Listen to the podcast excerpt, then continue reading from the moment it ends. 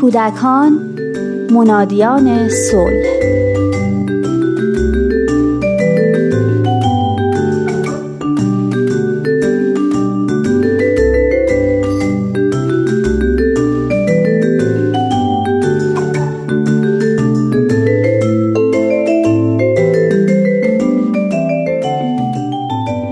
به مهمانی شام دعوت شده بودیم. تقریبا همه مهمون ها رو میشناختم جز یکی دو خونواده. یکی از این خونواده ها تقریبا با ما وارد شده بود. یه پسر لاغر و خجالتی هشت نه ساله داشتن که از همون اول نظر منو به خودش جلب کرد. نیم ساعتی بود که نشسته بودیم و صاحب خونه با چای و شیرینی از ما پذیرایی می‌کرد. کمی با پدر مادرش حرف زدم و نسبتشون رو با صاحب خونه فهمیدم. در تمام مدت صحبت ما پسرک ساکت نشسته بود. فکر کردم نیم ساعت کافیه که پسرشون با محیط خوب بگیره و یخش باز بشه. در حالی که لبخند می زدم رو به پسرک کردم و گفتم عزیزم اسم قشنگ تو به من میگی؟ بدون اینکه سرشو بلند کنه یا به من نگاه کنه با صدای آرومی گفت مجید. هنوز می‌خواستم بپرسم که مجید جان کلاس چندمی؟ که مادرش پرید توی گفتگو ما و گفت مجید من کلاس سومه. خیلی باهوش و زرنگه. درسش خیلی خوبه. ما از بچگی فرستادیمش کلاسای مختلف. کلاس زبان، ریاضی، خیلی کلاسای دیگه. تازه با چرتکم یاد گرفته محاسبات ریاضی سخت رو انجام بده. در حالی که با تحسین به پسرش نگاه می‌کرد گفت ما که همه هم غم خودمون رو گذاشتیم واسه تعلیم و تربیت این بچه. بارها بهش گفتم تو غیر از درس خوندن کار دیگه ای نداری.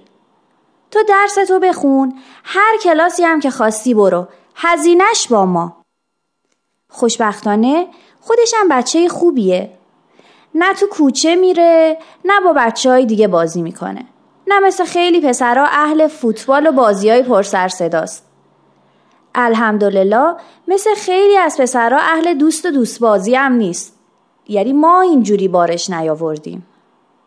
یا درس می‌خونه یا نشسته پای کامپیوتر. دوباره اون حس دلسوزی همراه با خشم به من دست داده بود. یعنی چی بچم بازی نمی‌کنه؟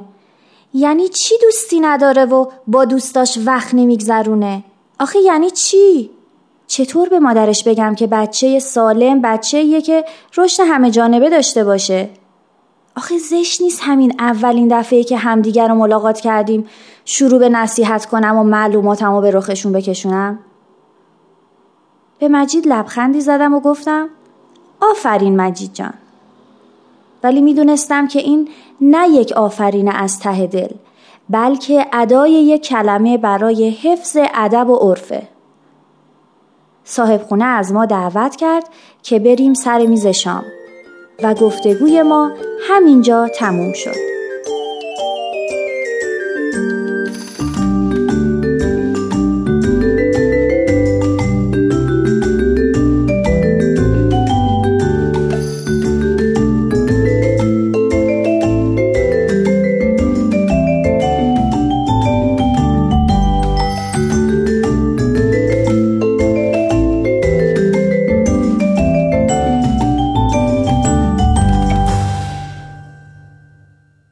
انسان موجودی ارگانیک هست سیستمی هست دارای اجزای به هم پیوسته و هماهنگ که به سوی هدف و جهتی در حرکتند سیستم ها همیشه باید در تعادل باشند و با ایجاد کوچکترین بیتعادلی سعی در جبران و برگردوندن اون به سمت تعادل دارند.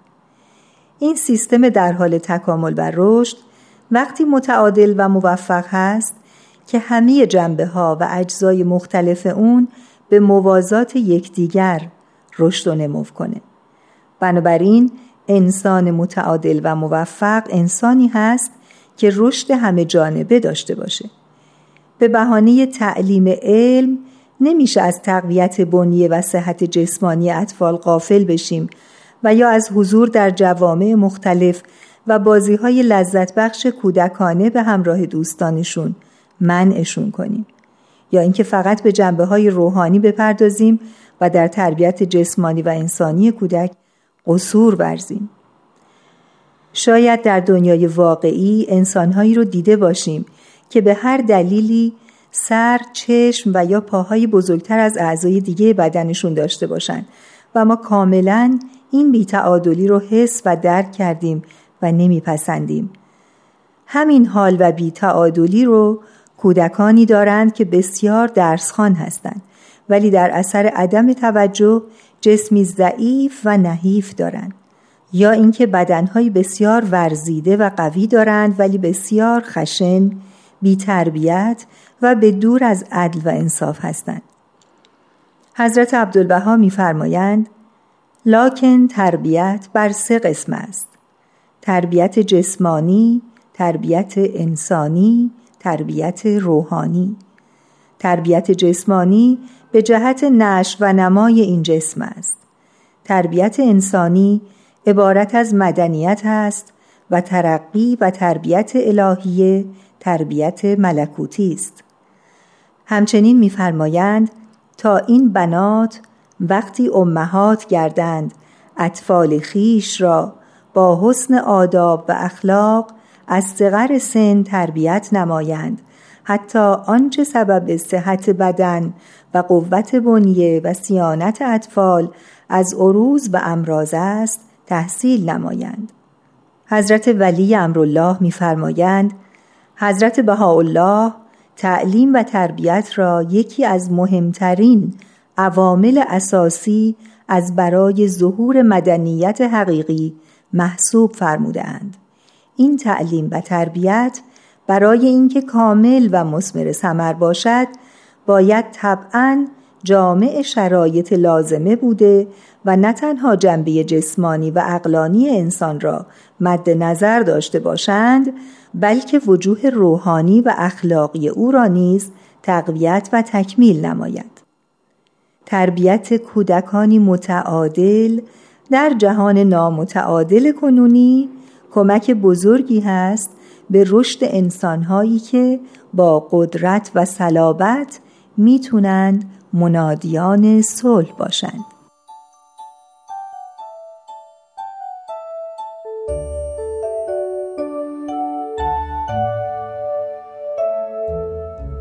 هولا ای خدای مهربان ای رب الجنود. شکر تو را که این اطفال صغیر را بر بالغان کبیر ترجیح دادی و به الطاف خیش اختصاص دادی. هدایت فرمودی عنایت کردی نورانیت بخشیدی روحانیت دادی. ما را موفق بر آن فرما که چون به بلوغ رسیم به خدمت ملکوتت پردازیم. سبب تربیت دیگران شویم. چون شمع روشن گردیم و چون ستاره بدرخشیم. تویی دهنده و بخشنده و مهربان عبدالبها عباس